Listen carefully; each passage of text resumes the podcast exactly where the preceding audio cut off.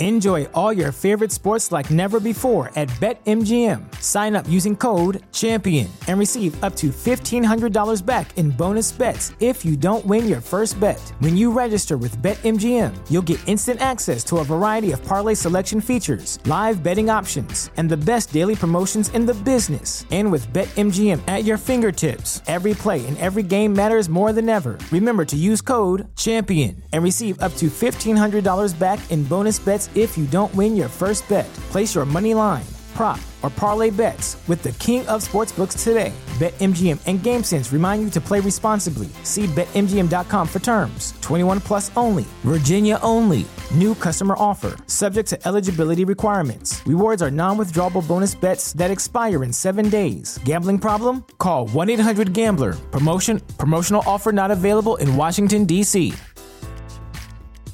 Brain fog, insomnia, moodiness, weight gain. Maybe you think they're just part of getting older, but MIDI Health understands that for women over 40, they can all connect to menopause. It's at the root of dozens of symptoms we experience, not just hot flashes. MIDI clinicians are menopause experts offering safe, effective, FDA approved solutions covered by insurance. 91% of MIDI patients get relief from symptoms within just two months. Book your virtual visit today at joinmidi.com.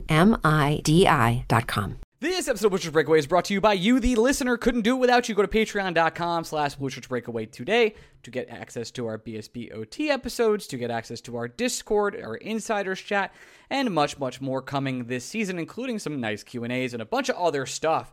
Enough about the paywall. Today we have Vince Mercogliano on the show after Greg and I talk a lot of nonsense about other sports first, including Greg does a rant with some curse words, so non-suitable for work, or you're listening to the car with your family about the Yankees in about a second here. And then also uh, we cover possibilities for some lines and some other things with the with the Rangers. And then of course Vince comes on and we absolutely cover every single question we could ask except for hey what is Adam Fox going to sign for because we don't want to know the answer. So other than that, here's Mark Messier and thank you all so much for the support for the show. 30 days away from opening night in New York Rangers official hockey. Here we go. Hi, everybody. It's Mark Messier, and you're listening to Blue Shirts Breakaway, the number one Rangers podcast.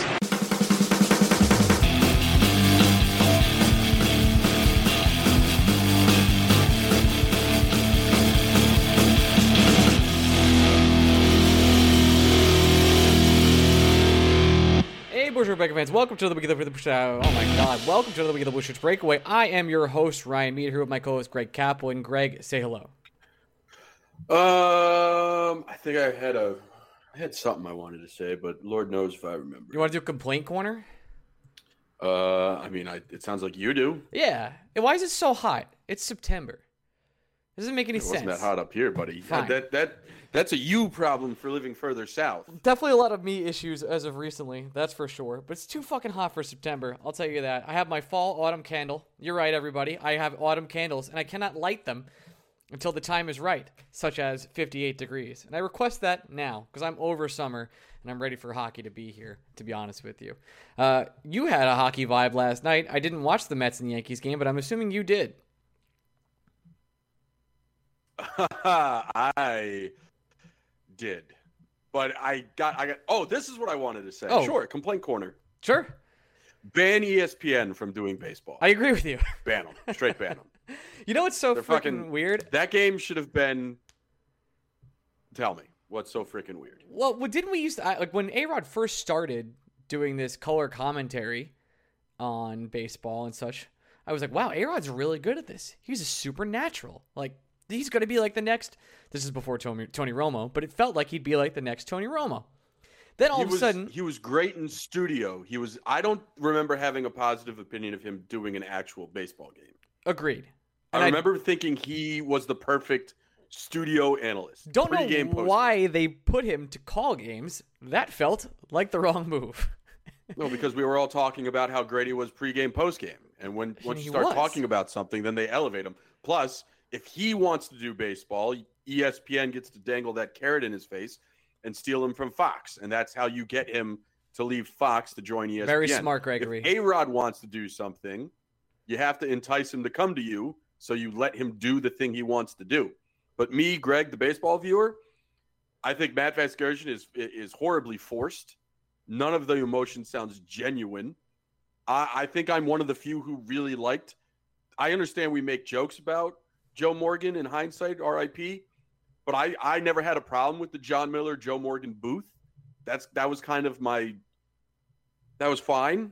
I, I could enjoy a national broadcast with that. Now that I don't, I love Joe Buck, the football announcer. Joe Buck, the baseball announcer, feels like he gets too much time and doesn't know what to say to fill the dead air. So he tosses things over to John Smoltz, who's Buck- somehow fucking worse Yeah, he is. than A Rod. Buck crushes NF, uh, NHL. Uh, sorry, um, NFL. I'm, I'm yeah, Buck's today. great. Yeah, The Buck Aikman booth, I think, is it's just as good, if not better, than Nantz Romo. It's fantastic. It's good, It, it, yeah. Buck the- takes a lot of the heat. prime time.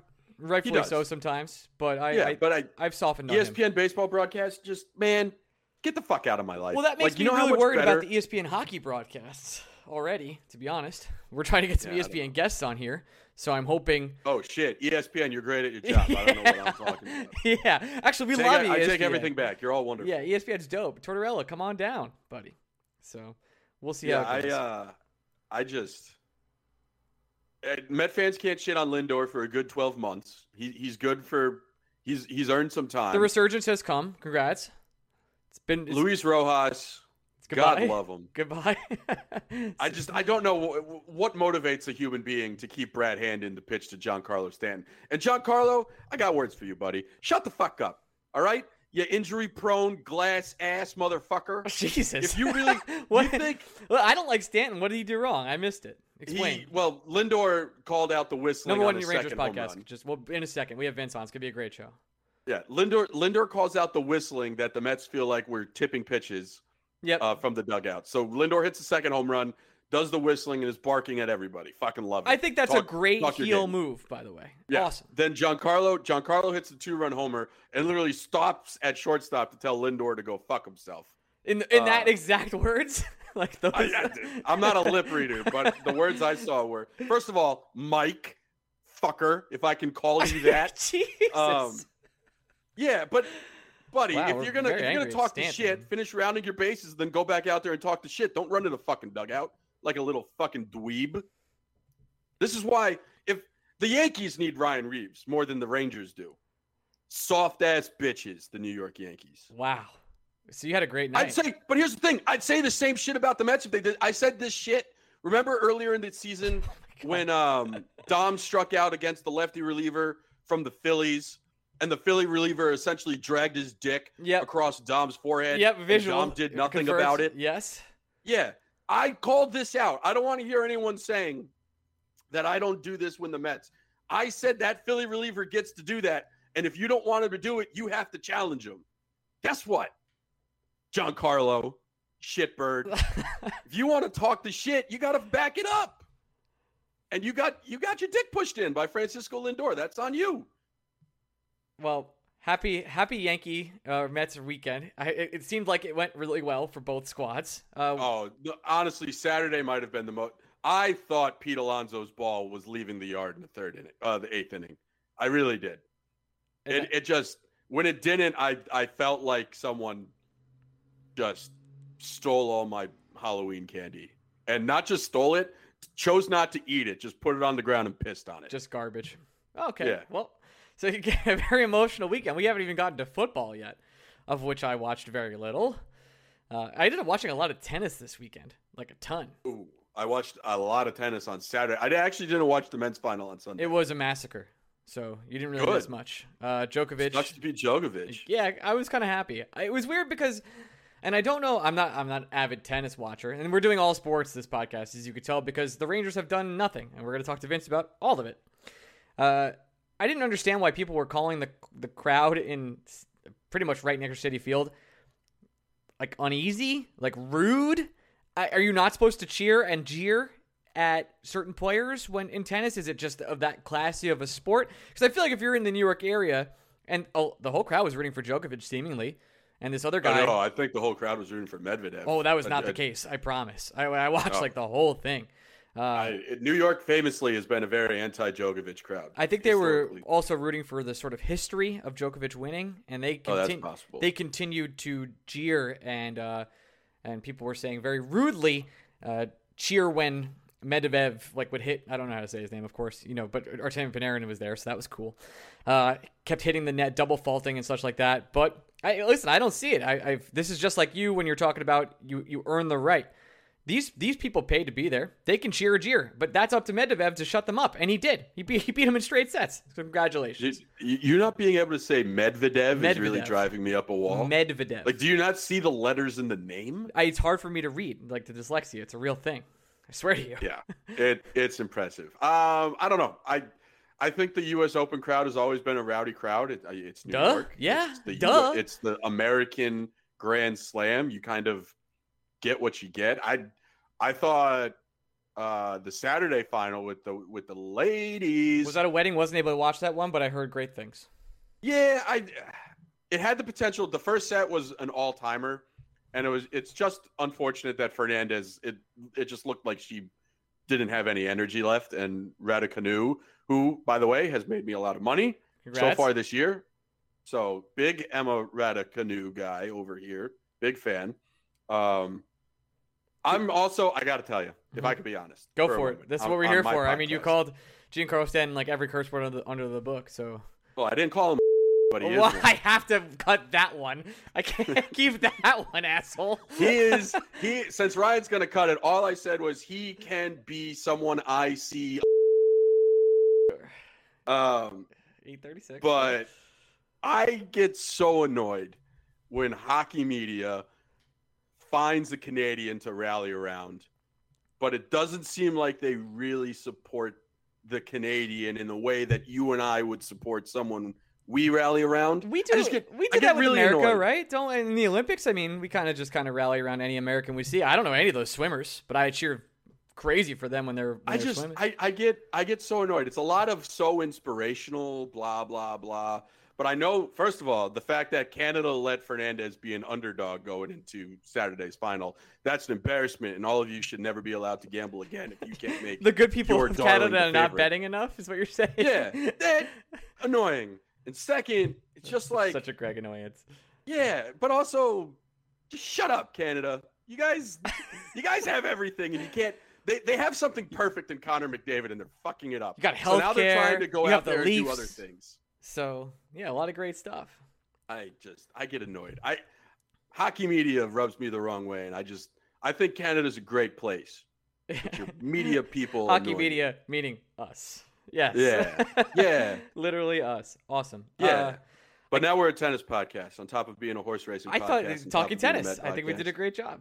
So that was that was it. I watched some. They I I saw uh, a slice, and I was like, ooh, like a slice of pizza, and then they were like, no. So there's that. That's my talking tennis. Do you think slice of pizza before slice of bread?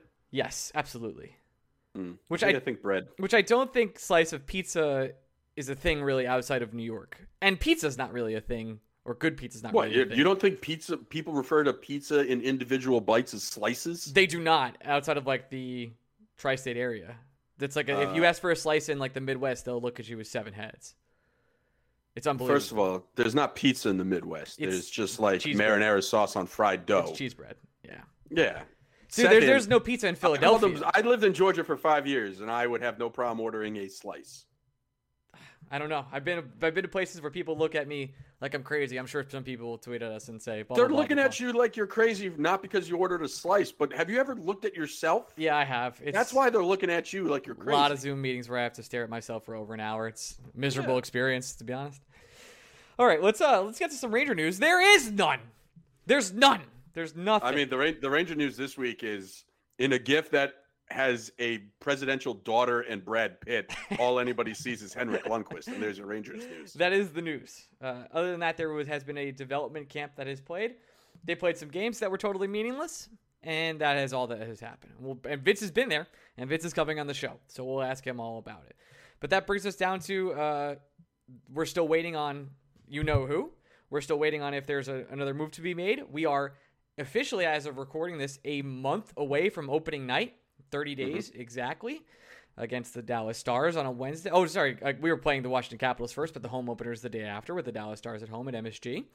So we are not that long away from preseason games. We are not that long away from really a full season of hockey, including Olympics.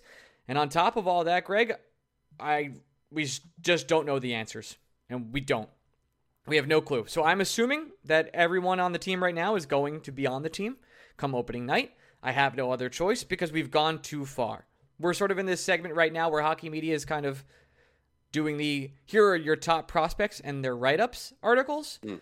I if I get one more push notification from the fucking NHL app asking five questions about Team X, I honestly might cancel my I, phone. I, I, I did turn those notifications off because that's just what you have to write about these days before camp. There's no lineup questions yet. We can't. We haven't seen what Gallant thinks yet by making the team, where he's putting people on the line, how he's running practice. We haven't had any of those reports yet. Larry went behind a paywall, so uh, patreon.com slash blue breakaway. we'll tell you what Larry says, I promise, on the show on BSBOT because we always talk about Larry anyway. And there's been, uh, I think the biggest news or rumor story is that Nils Lundkvist is likely to make the team. And my response to that is no doy, uh, no duh. Seems like he'll have a chance at running power play too. That's great. Again, we'll talk to Vince about that in a couple minutes. They're going to hope maybe this will actually be the meritocracy that David Quinn always preached to have.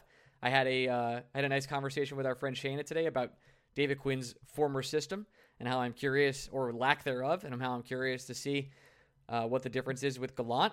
And those are a lot of questions I want answers to, but we're so far away. Not so far, but we're still two weeks away really until we start getting them. They're bit if you go into the season and ask yourself, okay, what are the big questions? There really aren't that many. It's, hey, who's going to take a step forward among Kakko, among Kravtsov, Lafreniere? I mean, can Adam Fox break out again? And do the Rangers still have a big move in them? And can they compete in this division, which I guess we're calling the Metro again, that will be rather strong yet again? And the answer to all those we do not have just yet. So we need to see how camp goes, how Gallant deploys his players, how we're to Who's to play with who where? I think Goodrow's to play on the second line opening opening night, but that's all speculation. But we're to have some answers to those in just a couple weeks here. But as we wait, that's all we can do, Greg. Speculate. And all we've done for many months now, from the firing of JD and Gorton, is speculate. And unfortunately, there's been no new speculation we could do. There hasn't even been rumors. Everyone's been off and everyone's been vacationing.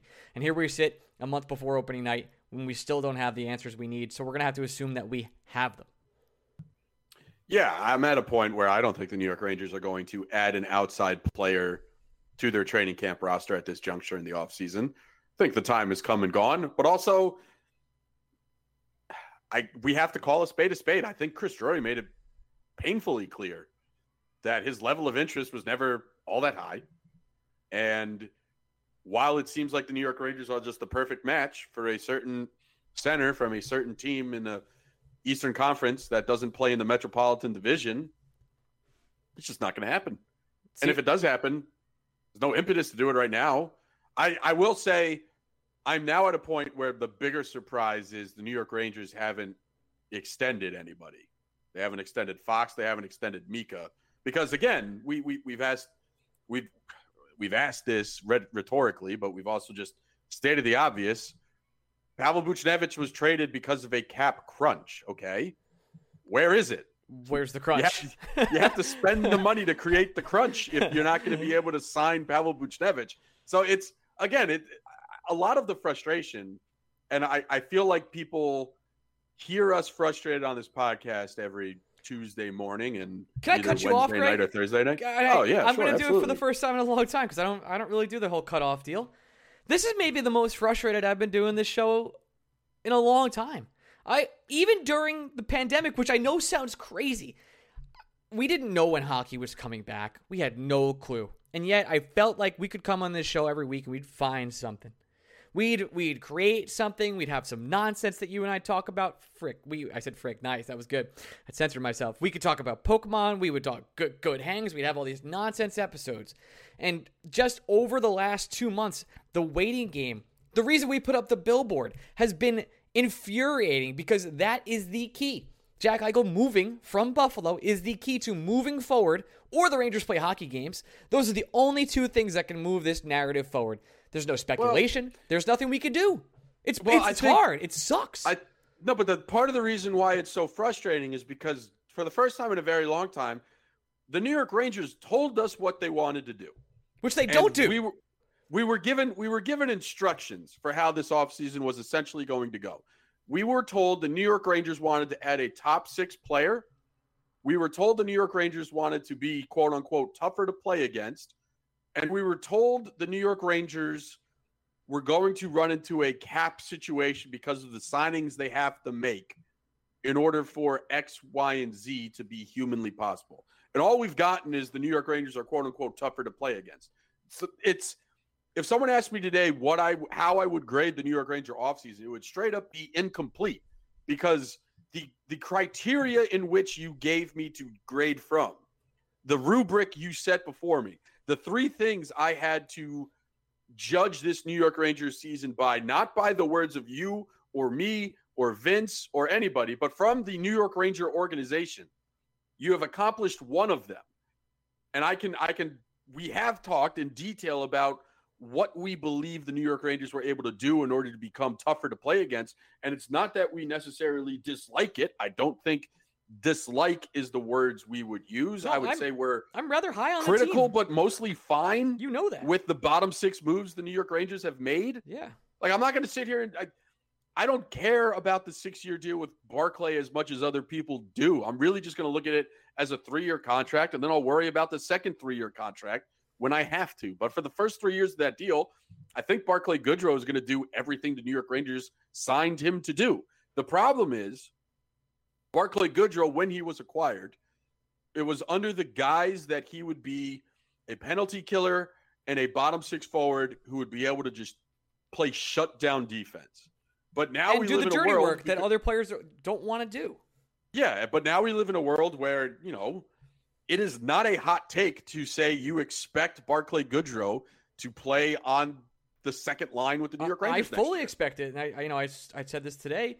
There's a reason why they ran Colin Blackwell with Artemi Panarin because Colin did the dirty work, and Colin's no longer on this squad. And who's going to replace him? Wait, Colin's not on the squad. Where'd he go? He went to uh, Seattle. Oh, he did. Yeah, do you remember? Did you forget? My God, I, for, I forgot that Seattle took Colin. they Blackwell took Colin Blackwell. Kevin Rooney. Yeah, they took Blackwell. I miss him. I totally, totally forgot about that. The king. Yeah. So uh Wow. he's gone. So that's uh so Colin's gonna be, you know, instead of playing that second line role with Panarin and Strome. Strome's still here, by the way, and Strome clearly likes playing with Panarin. I fully expect them not to have Kravtsov, who's not gonna know where to go and how to do the dirty work and at an NHL level versus the versus the caliber of player he's playing against at that point in time. I fully expect I will- Goodrow to be there. Well, I will say again, I Gallant is coming in with a fresh eye on it. I don't think it's unrealistic to think the top line could have Panarin, Zibanejad, and Kakko. Right, that's just it. Boy, that's a Like, I- nice. I, I mean, I haven't smiled Yeah, all I- day, but I'll tell you what, I that did it. I don't. I don't think I can sit here and necessarily say that Goodrow for sure will be on the second line with Artemi Panarin. I, he would be if David Quinn was here. I, I know that in my heart, and I know that for a fact. But I can't sit here and tell you for sure that Artemi Panarin won't be playing at five on five with Mika Zibanejad and our Kaapo Kakko. I have to give Gerard Gallant the benefit of the doubt there. I, I, I would be surprised. It wouldn't surprise me. It wouldn't shock me either if he wasn't. But I can't sit here and tell you for sure that the top line. It, it just. I know. I know. Gallant loves giving kids an opportunity with veterans. So I absolutely expect one of Lafreniere or Kakko to get an assignment with Mika Zibanejad. But I, I'd sit here and tell you I'd be surprised if both of them did. And I know that Gerard, I know Alexi Lafreniere is playing top six, whether Chris Kreider is here or not. I don't think Gerard Gallant is going to stick Chris Kreider above either of those players. If all likely, like if anything, Kreider, if he wants to be in the top six, has to play on the right side. Maybe he does. But I, I, even with Gallant playing the babies as a forefront, I don't know. I don't think I could sit here and tell you for sure that it makes the most sense to put Lafreniere and Kakko with Mika Zibanejad. I think maybe you have to break them up a little bit. And the only way to break them up is to either put Kakko on a line with Panarin and Strome, which I don't think is ideal for Kakko, I don't think so or either. you put Panarin up on a line with Zibanejad and Kakko. And I think that has a bit more intrigue It's got it's got than more I think otherwise. to it. It has more oomph. And Yeah, and I- then you get Lafreniere, you get Strome, and you get I don't know. I Boy. like my hope, honestly. It sounds weird because I understand he's more valuable to the New York Rangers long term as a center. I hope Goodrow is your third line center, and they just move know the wing. to the right and put him on the second line. Well, I mean, the, there was one more piece of news. They did do a press conference, and they came out and they said, "I we do believe that Morgan Barron and and Filip are centers," and that was about the biggest piece of news they said because everything else was a nothing burger. Yeah, but I also believe like the Yankees will continue to say that Gleyber Torres is a shortstop. That doesn't mean Gleyber Torres is a shortstop. Good point. Good you point. can just be, just because you say the Mets for years said that Michael Conforto can play center field, that Yoenis Cespedes can play center field. They lied. They said that Seth Lugo could start games if he needed to. Like, just because management is saying something doesn't mean management believes what they're saying. There's a big reason why they're saying it. One, to appease the player, and two, To appease Buffalo. to make sure other teams know that he can still do it. yeah, Yeah, that's like true. shit. But but how that's many how many times like I don't, I don't know. You you can find an example of this in every sport. Like RJ Barrett can play point guard, right? dude. There Like, was an argument this week in Liverpool about uh, Trent Alex- Arnold Alexander if he was a midfielder or a right Trent back defender. Alexander Arnold. Whatever. Fucking, I'm still working on it. What do you mean whatever? That's supposed to be your squad. I, I'm- I I watch every game. There you go. T, I, Yeah, I and call him still- TAA. He's like your brightest young player, and you're like Trent Arnold Alexander. I don't know why I did that. You know I have dyslexia. That's how I do it. Incredible. Yeah. Uh, Kakko Kaapo is going to start on the Rangers center position. I haven't I haven't messed that one up somehow. Hmm. But yes, so uh, yes, there is an argument for this in every single sport constantly. And Yes. So Drury saying it, it, to me, that's not even news. Also, Drury saying it's great. Gerard Gallant. One thing we know about Gerard Gallant is he refuses to play rookies on the fourth line. Doesn't see it as a fit. I don't disagree. I, I'm here for it. You're not going to develop anyone by playing them on the fourth line. well, then And Morgan Barron's going to go to the AHL. That's for sure. Sure. Or he's not going to play center, which also fine. But it's it, it, it, it's to me when management says something like we we see this guy as a center, that's great. I see him as an eligible bachelor. Doesn't mean I'm going to hook him up with one of my cousins or something. Like it, it's it doesn't mean anything. It's just word vomit at the end of the day. Do you think there is a scenario where Morgan Barron could end up being what we hoped Julien Gauthier could be? That third line Uh, right winger with some some sort of power and size. Maybe. I don't know. Just throwing it I, out there, I I, don't am. I'm still not convinced that Julien Gauthier can't be that, That's true. He's still he actually still is on the squad. He did not go to Seattle. which is surprising. I think the, the storyline to me that doesn't get talked enough about is what the fuck did Seattle do at the expansion draft? Yeah, I it is real confusing. It's Weird. Very they took strange. zero swings. Don't know. I, sometimes I look at the roster and I go, hmm, what? I- it does. the roster's not going to be a train wreck. It- it's not. They took some good players, and you know, there there's possibilities that you know if they do struggle, they could flip those guys for future assets and make themselves one of the premier players when it comes to the trade market for disgruntled stars, which is interesting. Uh, to me, but- they, they did that the sort of the asset build where they're going to take these players that they can trade and then build themselves through the draft. Sort of the exact But here's here's the thing: Vegas. They didn't. They still could have taken more, and they didn't. I'm not saying they had to max themselves out cap wise, but they essentially took AHL tweeners from 24 of the 32 teams. so strange. It. I just. I mean, oh, God bless them. I hope it works. They they kept talking about how they're going to take your favorite players. Did none of that, and we know they have Yeah. a very talented and smart, brilliant squad over there with people we yeah, know like and the, love. the favorite. The favorite player they took was what? Mark Giordano, who people remember that. Remember that three day stretch when we thought the Rangers were trading for Mark Giordano? I listen. I was really happy. I thought that I was like, that a would have been a smart move. That's a great addition for the Rangers. Holy cow, nice. He's like this guy could play first line left wing. I mean, uh, left left defenseman. That'd be awesome. I don't know why I said wing. Nope. Yep, that did not Well, happen. according to you, he could. hey, listen, I don't know. We- Have we tried it? Have we tried Kaapo Kakko at center? Okay, um, let's get into five star questions, then we'll get to our friend Vince. Uh, this is from TSE one two three one. If you want to leave a five star question, you can go to our Discord, become a Patreon subscriber, and leave a five star question for us, or you can leave one on iTunes. We'll read it from there. All right. Uh, we regularly hear about how the NHL sometimes struggles to market itself to new fans both in North America and abroad. If you woke up tomorrow with a text from the NHL bigwigs asking you for three ways to improve new fan growth, how would you do it and why? Uh, I would eliminate penalties for offer sheets.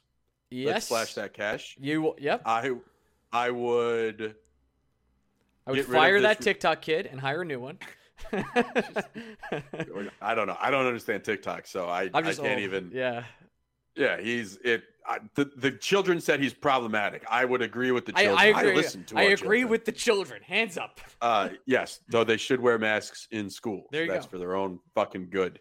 Uh, yeah. Number one, eliminate compensation on offer sheets. Let's get player movement rolling. Number two, I would hmm, I probably think you, buy some billboards. That seems to work. the billboard thing seems to work. Not a waste of money. And yeah. I, I I think you'd have to you'd have to cross promote the way you have to have the it, it's really important and I, I hate saying this you have to have hockey segments on first take it's gotta happen Well, I think I. the the I- most I, talked I gotta about tell you, I, I, I, number two for me, honestly, and the owners will never agree to it. I think you got to get rid of the salary cap because I just don't think, I don't think North American sports fans will ever understand why eight million dollars is a lot for one player. Just it that doesn't compute. The baseball fan doesn't understand it. The NFL fan doesn't understand money. The NBA fan doesn't understand anything below twenty. well So, uh, like me trying to explain to a friend who doesn't like hockey, they're like, "All right, the Rangers got Artemi Panarin. How much money are you paying him a year?" And I tell them eleven million dollars like a change. joke And they're like, "What?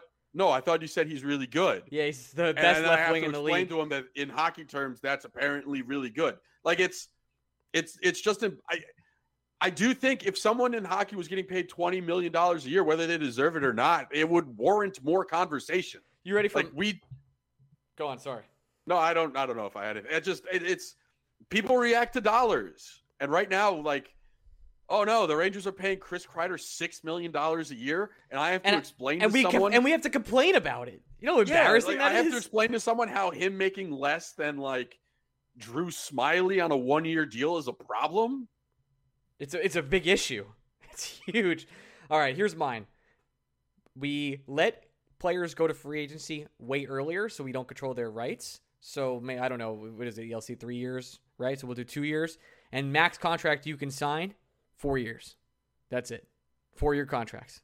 It, it increases transactions because what drives the NBA? I mean, obviously the the fits, the Instagram, the social media that is the drama of it. But on top of that, the transactions. The every single year you can kind of have the uh, this guy went where, what, how he did what, why would he do that, and those drive the conversations. You and I have talked about Jack Eichel for too long and too much, uh, but that they have a Jack Eichel situation every I don't know minute and a half, and I But that's also part of. Again, it's it, it's not a direct comparison to the NBA because NBA players aren't afraid to speak out. they're not. They're not. If they're unhappy, they let you know, and if they're unhappy, NA, NBA teams have no choice but to move on from them because one NBA player impacts a team so much. Whereas, Whereas- that's not the case. Yeah, Jack Eichel, even at his peak, is going to play less than thirty percent of his team's minutes on a given night. Yes, that thirty percent is going to be the most impactful thirty percent that the Sabres will have. But again, you're, you're, an NBA player plays for forty of forty-eight minutes, and if you're LeBron James, you're the most important player on the floor every one of those seconds you are out there. Whereas Jack Eichel, seventy percent of the game's going on without him. So it's it's just the importance of one player in the NHL. It's big, but it's not NBA big. So when an NBA player is upset, and also an NBA player could sign a five-year deal, and if they're unhappy after one year, guess what? You're still going to get traded, mostly because contracts are super movable in the NBA because of salary cap structure. And the NHL salary cap structure is so goddamn rigid that it discourages player movement. To me, I would just blow it up. Let the rich team spend. And if you're if your team is not owned by a rich man, have them sell it to a rich man or woman. 2021. Don't go. need to be a man. Yep, Let's let's let's get the queen involved in one of these teams. I'm interested. She's got money. She's old as shit. You think she she should just go Hey, like listen. Detroit owners? The who was the Detroit owner? Like Mitch Ilitch or whatever, where he like he hit 85 and was like, "Fuck, I only got five years left. I'm just gonna um spend to the cap immediately on all my teams, and who cares what happens when I'm dead? Because guess what? I'm gonna be dead.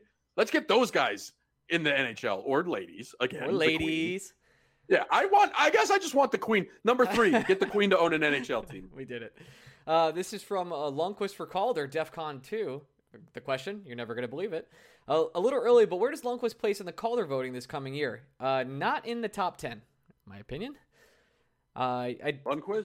Yeah, Yeah. I don't know. no, not happening. Probably not. Uh, I don't. I don't see a situation where he gets in the top ten. Mostly because I don't expect him to be running or playing the same minutes that you know something that Adam, Adam Fox are going to play is going to play those minutes. Really, a lot of time, Jacob Trouba is going to play those minutes. He's not going to really score enough or do enough to have that kind of voting power.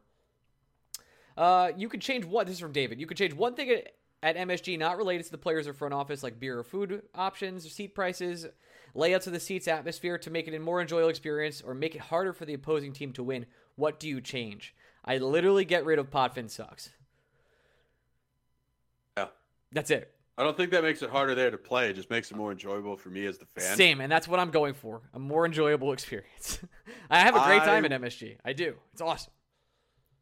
Yeah, I. uh Also, fans. Last time I went, there were no fans. I would like a packed Yeah, house. fans. Fans help. fans make the God, atmosphere. The- I have to tell the you. Potvin sucks chant is I'm just so, so. over it, dude. Ugh.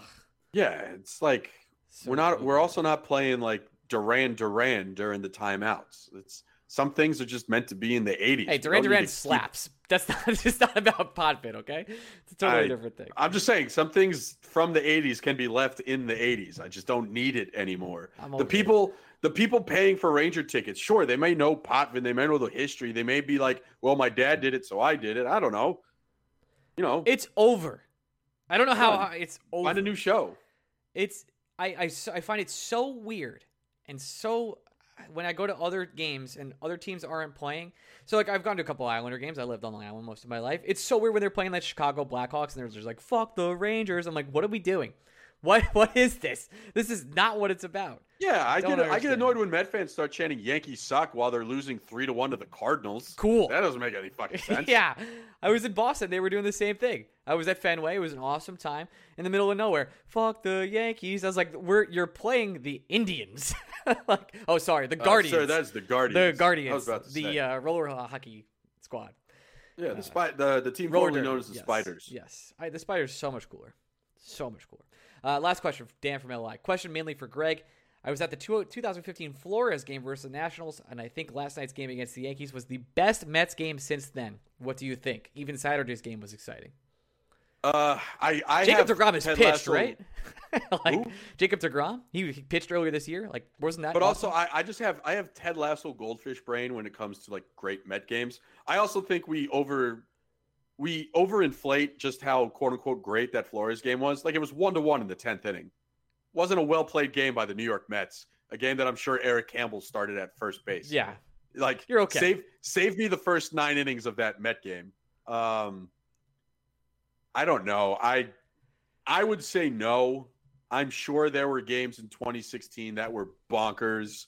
I'm sure there were games fucking this year that were bonkers that I'm just not remembering.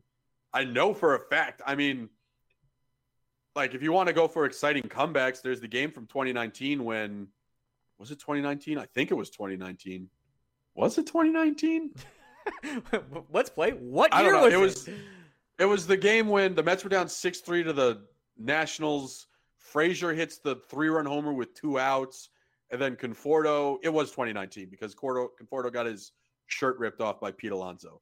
And then Conforto hits the walk-off like an inning or two later. Um, like that was more exciting than the Flores game. The Flores game's a great moment. I'm not trying to take away from it, but I don't know. I think we remember the end. We don't remember the three hours that the Reds and Nationals had to do to get there, and it was it was bad. It was just not a, not good. The, that Met that 2015 Met team sucked ass before Cespedes, Kelly Johnson, and Juan Uribe showed up. so weird. What a weird team. All right, let's get to our, our guest of the day. We have Vince Mercogliano of USA Today, LoHud, whichever you want to call it. And we'll uh, we'll say hi to Vince and ask him all the questions about this year's New York Rangers squad transition. Back with reoccurring guest and good friend of the podcast, Vincent Mercogliano of USA Today. Vince, how are you? Well, well, well. Oh, well. If it isn't, if it isn't you two, My fellow Yeah. IPA drinker, how are you, my friend? Oh yeah. First of all, first of all, both you hoity-toity assholes. Oh, enjoy your Bud Light water, Jesus. Listen, nobody. Here's here's the thing, Vince. All beer tastes bad. It all's terrible. That's wrong. I, I, I hard disagree. Hard Same. Well, no. Well, you're, you're you're lying to yourself, and I think you should stop. You're a father now. I don't want your kid growing up in a world of lies. What is your? What, are you kind, talking what about? What kind of father would I be if I was bringing home 30 packs of Bud Light and sitting on the couch? My those? dad is what you would be. oh,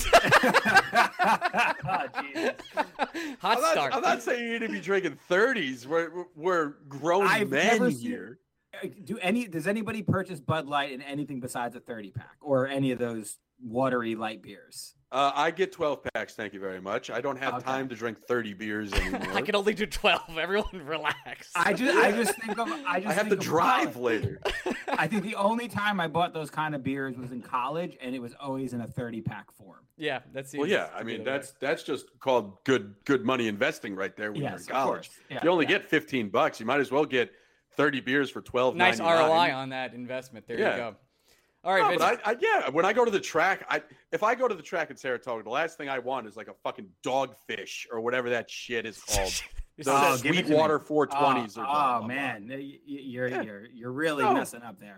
Give me give me fucking six tall boy PBRs and I'm a fucking pig and shit. You know what? I like a. I, I can respect a PBR more than like a, a Bush. I like or a Yuengling. Light. Not gonna lie, love a Yuengling. I can go with a Ying. Yeah, that's okay. I mean, honestly, I like Coors Original, the banquet beer. Maybe it's nostalgic for me, but every time I went to my grandfather's house, like that's his go-to beer was the little stubby bottles of the banquet. And like I have a little soft spot for that, but the light beers, that's what really gets the light me. stuff's for I beer just hate pong. light- That's where I'm The- at. Yeah, here's I- I here- hate that here's the thing. I just who's just having one beer? Like that's the thing I don't understand. If I'm having alcohol, my goal is not to like savor this refreshing twist of lime, hint of mango, mumbo jumbo. That's what all Right? the commercials tell you to do. one? no, Who if said I'm I'm only having one? But that's my thing. I'm not gonna have six IPAs, Vince. What in the No, I'm not world gonna- No one has you six doing? IPAs, Greg. I, Jesus. IPA is a good starter. You could start the night with two or three of them, and then you Yeah, could move on to roll a different. I like variety. I, I don't oh only like Fitz is IPAs, dying but right now. Let's, we're done with this. IPAs are one of my You're, you're, you're, you're killing me. First of all, the rhyme is always true. Beer before liquor, never been sicker. So I'm not going to have an IPA and then move on to like, you know, the next part of my evening, which ends up with me in a stall just yakking everywhere. So you never just- have a nice nightcap, a nice little like uh, we call it a schnauzer, like a little bourbon or scotch or something at the end of the night. Uh, No, Nightcaps were no, huge in I've- college for Ryan. Big time. I have I have Yeah, never ingested alcohol guy. without the express written consent purpose of getting drunk. I don't Well, I, I just I if I'm not if if my mood is not to get drunk, I will have a glass of water and go to bed. That's so Nothing Gregory. wrong with it. well, I, I guess maybe it's fatherhood, but even well before fatherhood, like on I- on a lot of nights, like when I'm just having dinner, I will have a glass of wine or two with dinner, or That's a called beer or two being Italian, dinner, Vince. You're that- good, buddy. and that and that floats my boat. I mean, obviously on weekends there's some nights where I have more than two or three, but I, I enjoy, especially pairing it with different. I was about to say, Like, Vince, I I've seen your cooking, man. Of course you're pairing. It's Yeah, like I absolutely mean- what you're doing. You, you really, you're really dropping the ball here, Greg. You want to just talk some Rangers before you embarrass yourself? No, no, no. I'm not. I just, I, just- I don't. I've never understood the purpose of being like, I'm going to enjoy this one beverage while I'm eating something. First of all, It's called alcohol pairing. while That's a you're huge eating. thing in cuisine. Alcohol like while wine? you're eating is alcohol while you're eating is just chaotic behavior to me that I can't oh relate. Oh my god, we need to move on. Do you like wine, Greg? I do not, and it disappoints Oh, my dad to no end because my oh dad my is the kind of dad that like we have when my when my parents sold our house in Connecticut, the one priority for my dad was there needs to be a wine cellar to where he's moving next. This Wow, man has big time. bottles from like 1970 still chilling in the wine cellar. He loves his wine. and he can I've name you a Met disappointed player him- from every bottle. It's unbelievable. I he I've disappointed him in so many aspects of life, but no aspect more than the fact that not only do I dislike wine, I actively hate it. All I. I want to. I, I want to invite to Mr. Kaplan's house. Uh, first, first of all, sir, that's Dr. Kaplan. He'll be the Oh, first one to correct sorry, you on sorry. that. Ex- Excuse me. but yeah, no, he like we went out to a fancy steak dinner a couple weekends ago because I the first time I saw him since this pandemic happened, and Oh, he wow. was he was going through this steakhouse, I would say 115 page wine list, trying to pick the perfect wine for the steak that he wanted that night. And the waiter comes up to me and I was like, "Water." I'm good with water. like I'm I'm fine. I don't Uh, I you don't. gotta I'm have good. a nice. You gotta have a nice glass of red with a steak, man. I, I just I've tried red. I can I can I can do whites. I'm fine with Love that. I've tried red. I can't do it. Just can't do it.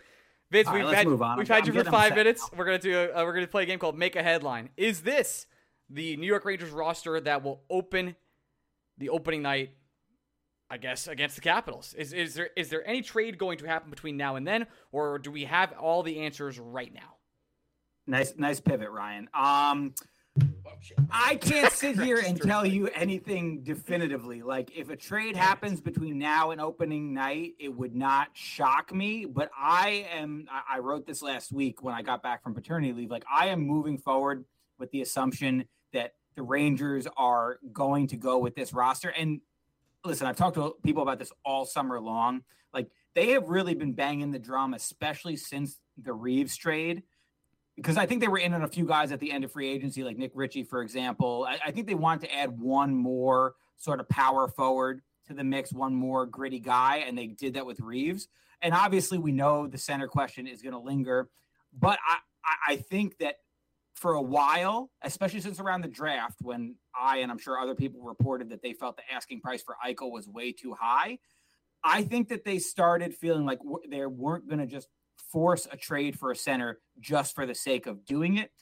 I- think there is no, for lack of a better term, gun to their head to do it now. Obviously, if the right opportunity presented itself, they'd love to jump on that. They have the assets to make the move, as I'm sure you guys have talked about before. But they can also wait to the trade deadline and see what kind of position they're in and see if maybe teams that fall out of the race, like maybe a San Jose or something like that, decides that they want to be sellers at the deadline. And if the Rangers are in the playoff race at that point, they could be more aggressive. So I would never say never. We I, we asked Drury the question the other day, and we knew what the answer was going to be. But he basically said, "I'm okay with the roster as it is, but I'm always looking to make the team better." But, but I mean, to an extent, that's true.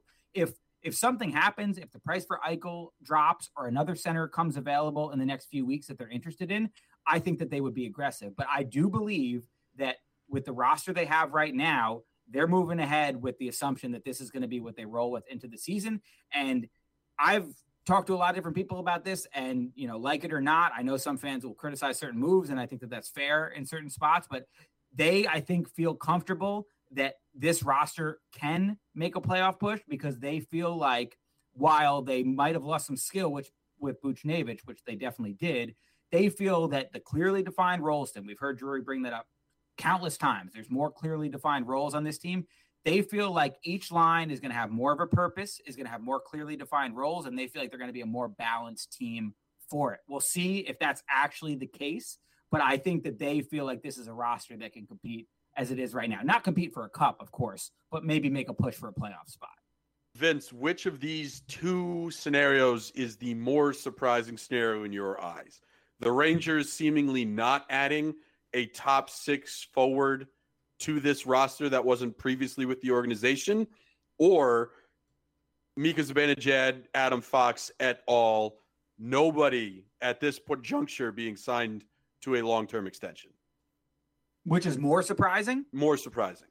The first one. I, I did expect them to to get some kind of a center this offseason. That was a goal. Like there's no there's no secret about that. That was a goal at the beginning of the summer. But as I as we just touched on, I think that the way that the market materialized, they felt like even though they wanted to make that kind of move, was it worth forcing it? Was it worth overpaying? Was it worth giving up more than you thought you should to make that happen?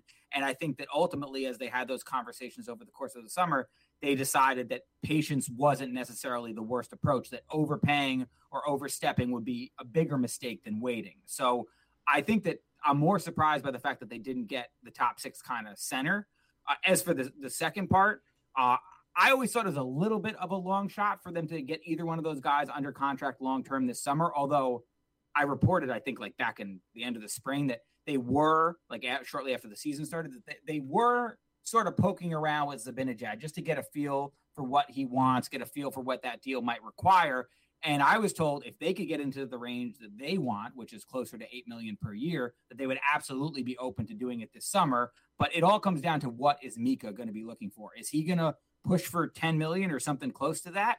Or can they find some common ground? Like I, I don't know where his mindset is at with that. I don't know if he wants to be here strongly enough to accept half a million, maybe close to a million less than what he wants, or does he want to maximize his value? And, and I don't think anybody would blame him for that. But that's kind of the big question, at least in, in the Mika situation. Get that bag, Mika. I don't have a problem with it at all. But was there any talk about the years with Mika? Would it be a max eight year deal, or was that never really discussed? I'm sure it's all been discussed, but again, this is all kind of like I I can. It's all hearsay, yeah. I, I, I reached out to Mika's age because I know kind of where the Rangers thinking is, but I reached out to Mika's agent, who's also his brother, to see if I could get anything as far as you know what does Mika want. Uh, didn't get an answer, so I, I can't sit here and tell you that I know for sure what Mika. I mean, I'm sure he wants close to 10 million a year, as he as I think anybody in his position would. I think that the money you have a pretty good feel for, but does he is he going to demand the eight years or is he willing to come down to five, six, seven years? That I, I'm not sure on. I know the Rangers obviously would prefer fewer years because he's already pushing 30 years old. I think he's 28 now. So I think the Rangers would prefer fewer years. Uh, but I don't know if that's something that Meek is going to be amenable to or not.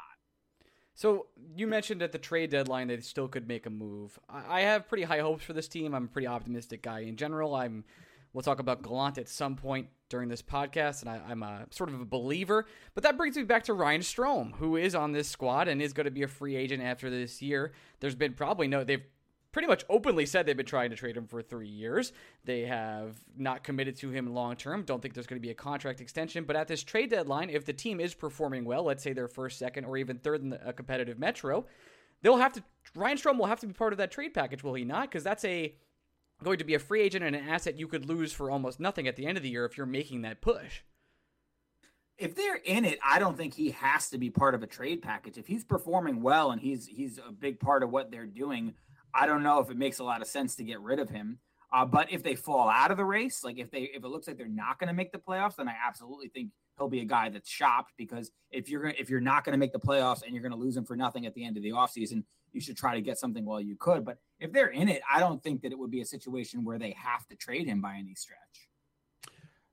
Uh, Vince, I'm curious. You you obviously this is going to shock our listeners. Much more connected to the team than Ryan. So, so weird. Uh, how do you how do you view everything we've gone through with Ryan Strome? How not not so much how did we get here? It just how are we still talking about possibly trading Ryan Strome? Why has this been a narrative that we've had on this podcast seemingly since 2018?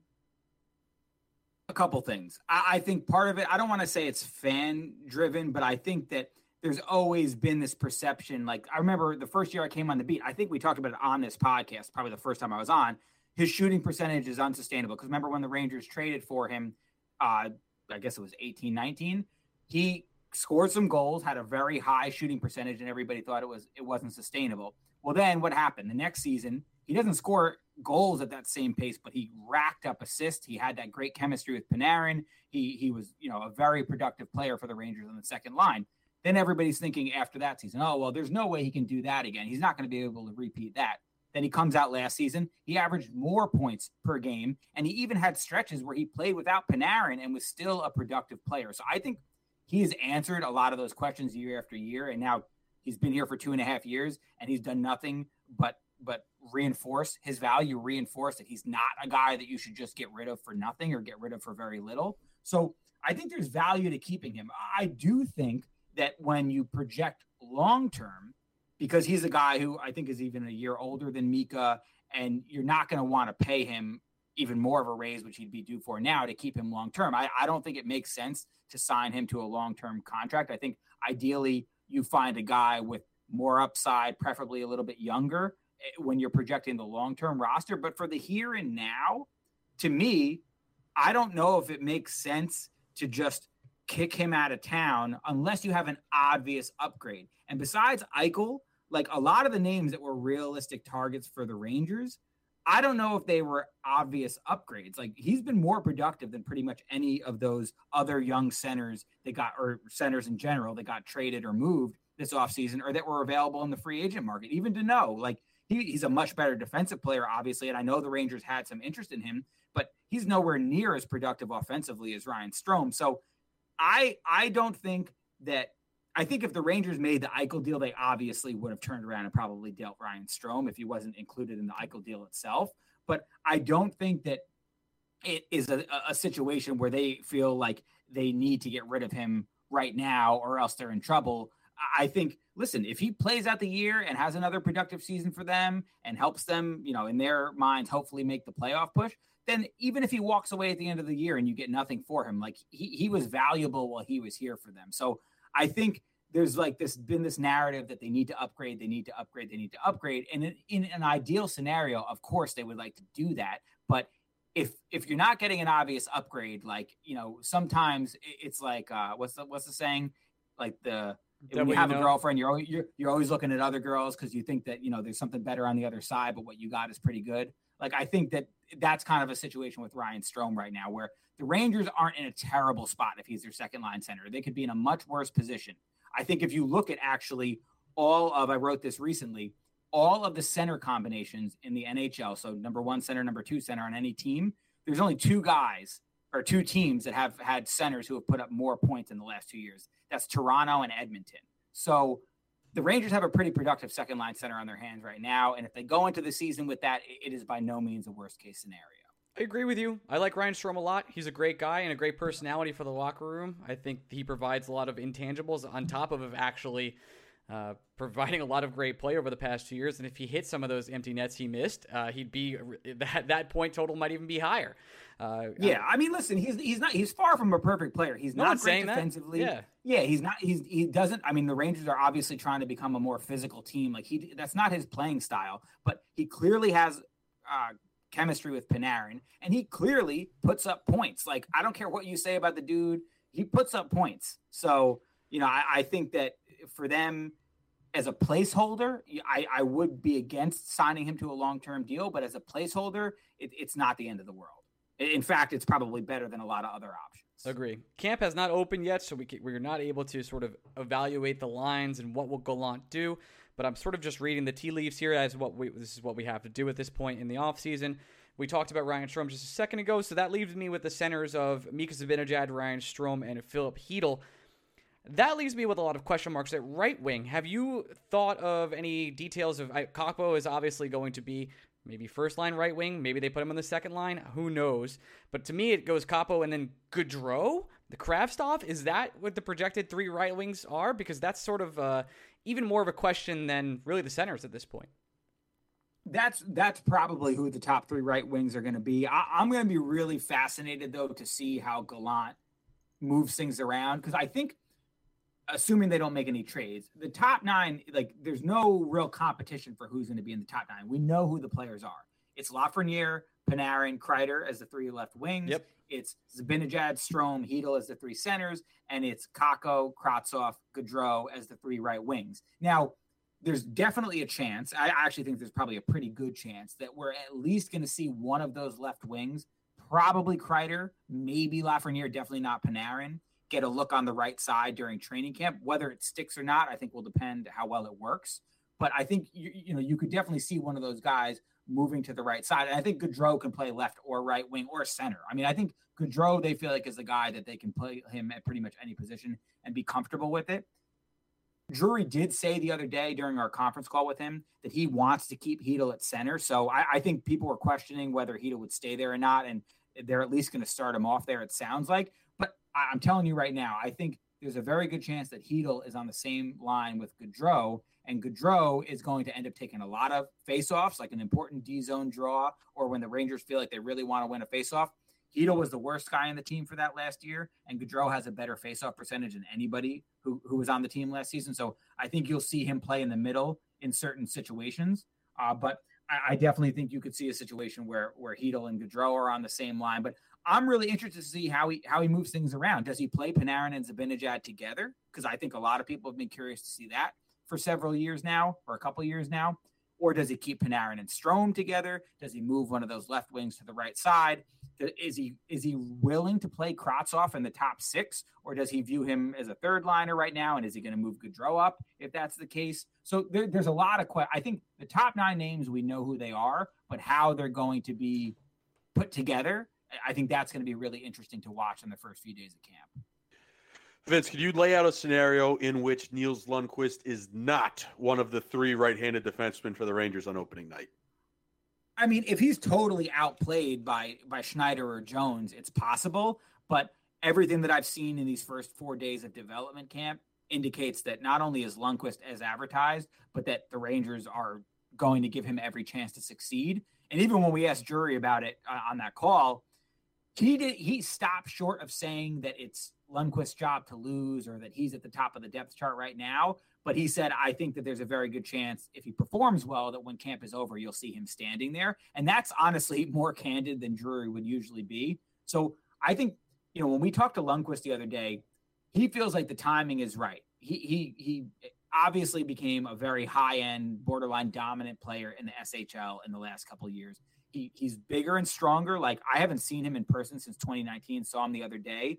I'm not saying he's a big kid. He's not, but like he's clearly a little thicker and a little more muscular than he was. I mean, maybe he put on 10 pounds of muscle in the last two years or something like that. Not a big number, but he's clearly a little more physically ready than he was a couple years ago. And I think by waiting, he's now coming in a situation where like he has a really good chance to win the job. Whereas had he come last year, it would have been more competition, might have been more likely to go to Hartford, wouldn't have been as ready. So he is definitely in position to seize that job. You look at the signing of Patrik Nemeth. They don't have a pre-existing relationship. Nils said that that uh, Nemeth called him recently, and that was the first time that they talked. But obviously, they have the Swedish connection. Nemeth is left-handed. Nils is right-handed. Nemeth is a stay-at-home guy who's going to be reliable defensively, which will enable Nils to push forward in the rush, take some chances offensively. So it's it's the, the cards are stacked right now for him to be able to win that job. The only thing that would stop him is if his play falters or one of those other defensive prospects clearly outplays him. But right now, everything that I've seen, the, the quick release, the way that he skates, his vision on the ice, he, he's been willing to engage physically. He looks pretty comfortable defensively, although we'll see if that holds up once he gets to playing against real regular NHLers. I mean, that's going to be a question mark, obviously. But I've talked to people in Sweden recently for this prospect series I'm doing, and everybody feels like he made strides defensively. So uh, right now Lundkvist is definitely the, the odds-on favorite, but I, I, I do think that there's opportunity for the other guys if they do something to to really separate themselves and push ahead of him. I don't know if there's anything that Schneider or Jones can really do or have done in prospect camp or even in training camp when it does open to push Nils. But the other player I kind of want to talk about from this development camp is Morgan Barron. He's likely to make the squad, I think, as a fourth liner. But we, I don't, I don't but we know. do know that, know. I was about to say, but we do know Gallant doesn't really like to play those kind of guys on the fourth line. So, uh, what have you seen from him? And I guess do you, I, I, you gave it away already, but do you expect him to start in the AHL? It's a toss up for me right now. Uh, he in development camp, he stands out. I mean, first off, he's he's a big, strong dude. He gets inside. He, he looks like he could play Superman like as like a B roll. You know what I mean? Yes, yes. Uh, he, he I mean, but he he's stand he, he's been the best forward on the ice the last few days. But he's playing against mostly guys that are a year or two, maybe three years younger than him. He's the most experienced. Like you would expect that. So I'm not going to put a whole lot of stock into him looking good in development camp. Uh, and he hasn't really ca- he's had some scoring opportunities that he hasn't cashed in on, but in terms of just physically the way that he looks around these other younger guys, like he stands out and, and he's clearly a guy who is to, you know, win a lot of puck battles and play good defense and that sort of thing. But I mean, in some ways, I think, you know, the incumbent on the fourth line for center and the guy that the Rangers decided to protect in the expansion draft was Kevin Rooney. So you have to think that it's at least 50 50 between the two of them. I think that Barron could definitely win that job. He will have the opportunity to win that job, but he's going to have to he's to have to outplay Rooney because if, if if Rooney, who's a guy that we know the Rangers like on the PK and they were comfortable, you know, riding on that fourth line all year last year, if he's the better player in camp, I don't see how you don't give him the job. So I think I'm looking at that fourth line center role as a competition between Barron and Rooney, and then on the outside, sort of looking in as depth and as guys who you know maybe if something crazy happened could make a push for the, the role. I would say Greg McKegg, who we all know and love. Hey, welcome back. And, and, and and I'm telling you right now, don't sleep on Justin Richards. The Rangers really like him basically as like Kevin Rooney 2.0. They think he's incredibly defensively responsible. He was the two-time conference defensive player of the year uh, for Minnesota Duluth when he was in college. He got derailed a little bit last year because he got COVID during training camp. So he was supposed to be at NHL training camp and then didn't get to participate. Ended up playing in Hartford, he told me the other day that the COVID effects definitely lingered and it took him a while to really feel like he was back to himself.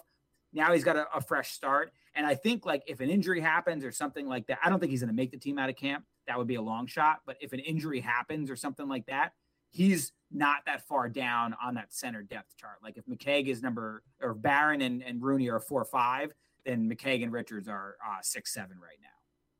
What are one or two boldest training camp predictions you have? If if you were to gun to your head, article that you're absolutely going to write and maybe maybe put behind a paywall, maybe boldest boldest predictions you have it going into camp that you think we will see on opening night for the New York Rangers. So you want me to give away the story that I'm going to write and ask people to go to and just tell them Go to here? LoHud.com. Support Absolutely. Vince, everybody. And, Actually, wait, wait. and Do, us. do they have to pay for this podcast? Not this one. Is that? Oh, okay. Not this So one. some I don't. The Well, same with me. They, we do one paywall article a week. The rest are free, although you only get seven free ones a month, just for the record. But um, as as far as bold predictions, you know, I don't know. Like we talked about the top nine thing, like that's really going to be a big focus for me. Uh, but I, I don't like. I- Is it a bold prediction that I think Chris Ri- Kreider might end up on the right wing? Like No. I, I don't know if that's that. I don't know if that's that like bold. maybe maybe Filip Chytil is actually the Rangers' second line center because it's Gerard Gallant. It's a new eye. We don't have to play by David Quinn's rules anymore. Blah blah blah.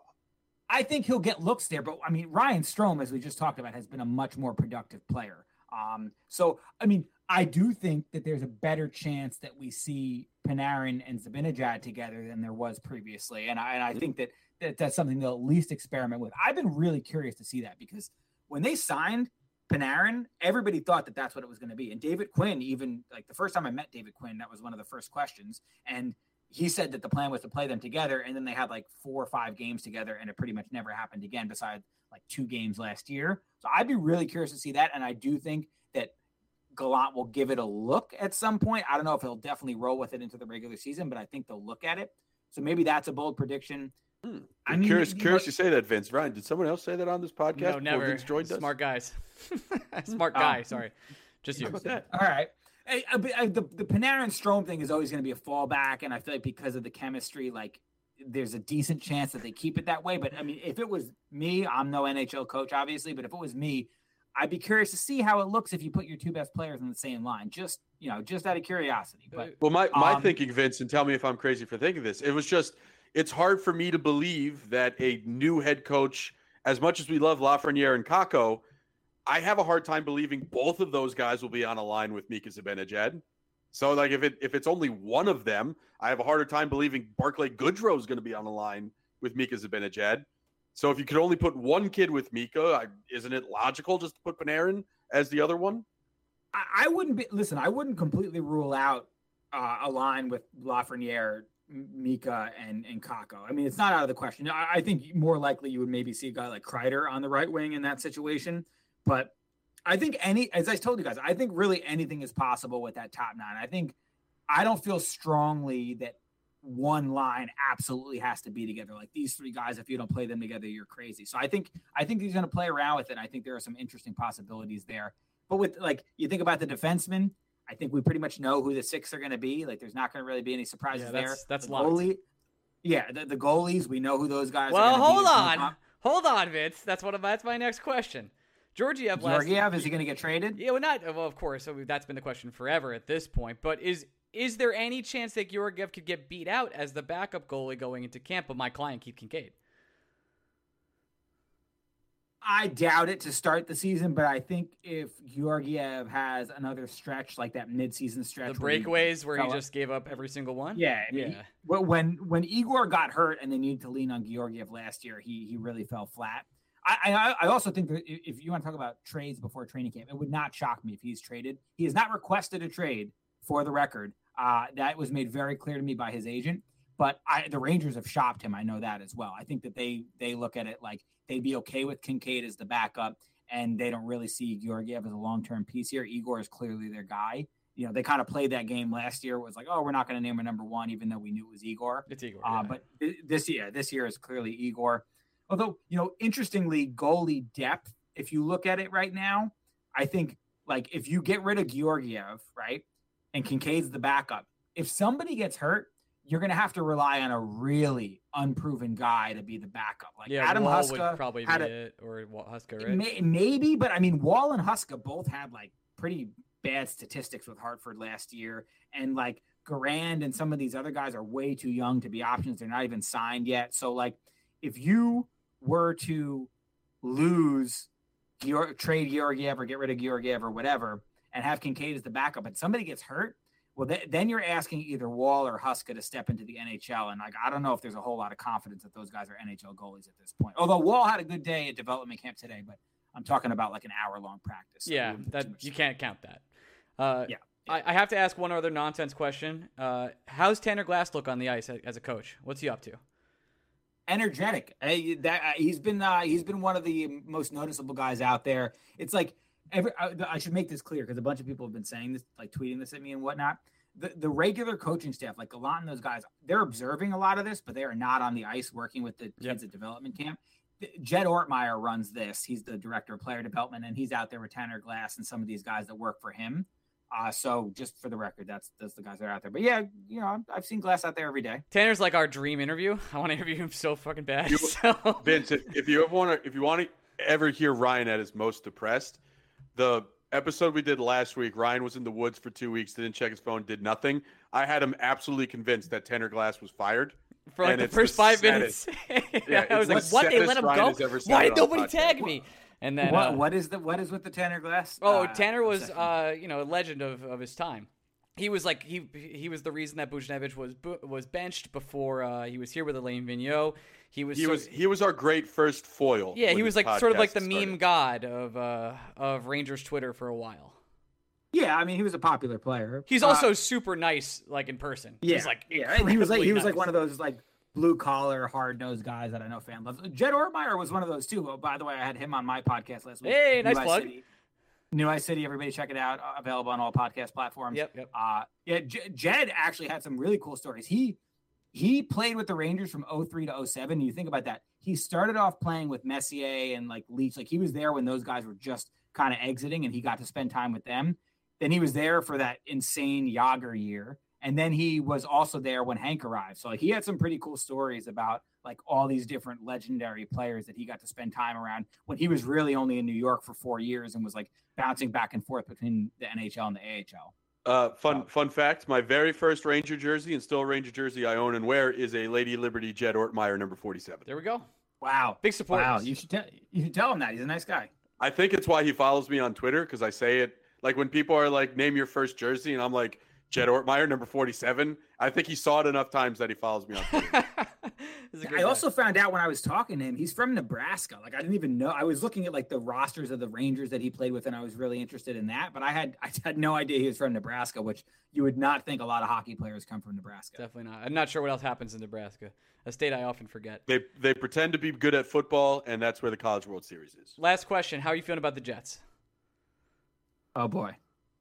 Honestly, like the first half, I'm watching and I'm like, oh my god, this this just feels so familiar. Like you know, and every year what I do is I get myself like sort of optimistic in the summer, and I'm like, you know, and then I always try to tell like the last couple years I've really tried to tone it down. Like, listen, dude, you know you're setting yourself up for disappointment. Just like accept that they're gonna suck.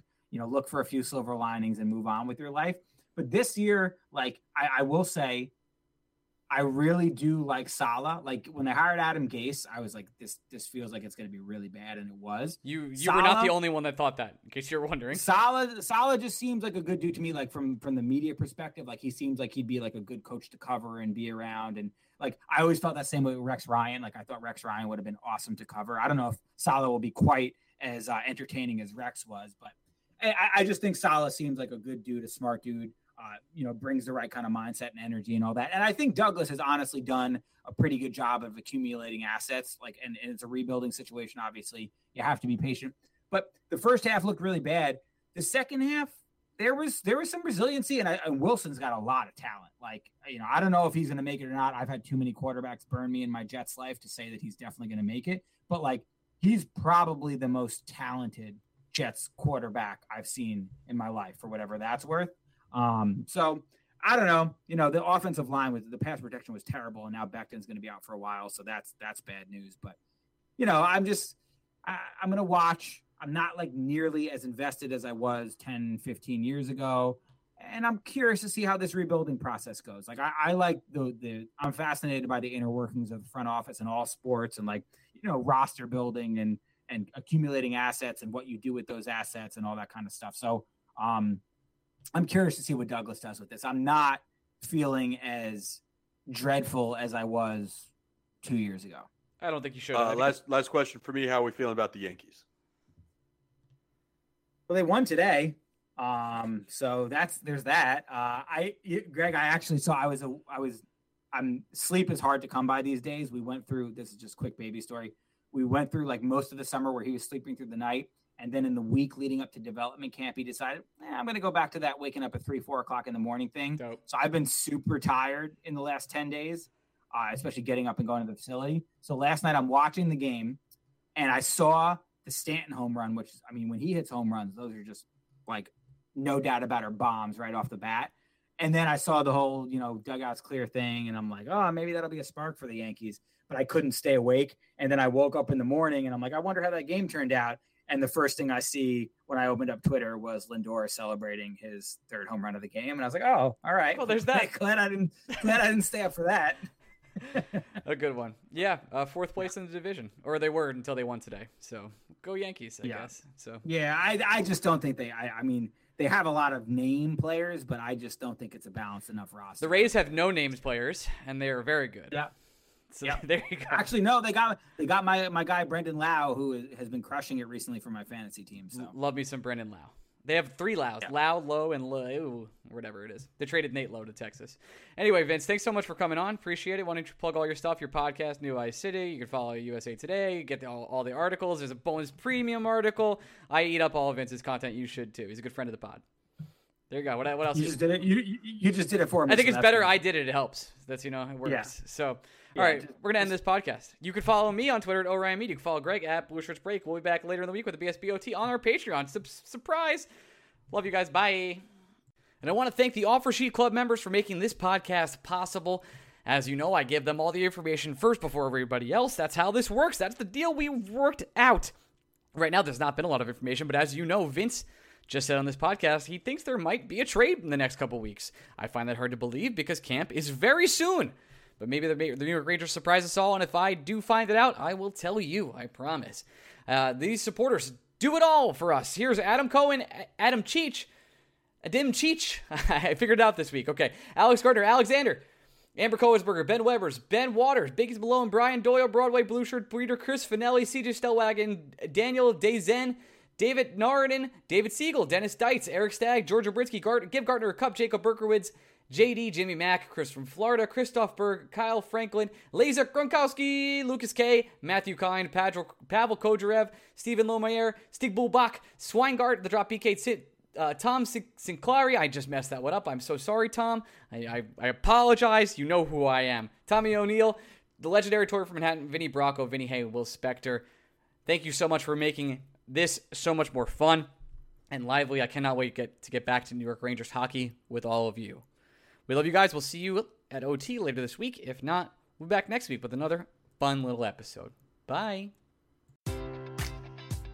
Enjoy all your favorite sports like never before at BetMGM. Sign up using code CHAMPION and receive up to $1,500 back in bonus bets if you don't win your first bet. When you register with BetMGM, you'll get instant access to a variety of parlay selection features, live betting options, and the best daily promotions in the business. And with BetMGM at your fingertips, every play and every game matters more than ever. Remember to use code CHAMPION and receive up to $1,500 back in bonus bets if you don't win your first bet. Place your money line, prop, or parlay bets with the king of sportsbooks today. BetMGM and GameSense remind you to play responsibly. See BetMGM.com for terms. 21 plus only. Virginia only. New customer offer. Subject to eligibility requirements. Rewards are non withdrawable bonus bets that expire in seven days. Gambling problem? Call 1 800 Gambler. Promotion. Promotional offer not available in Washington, D.C.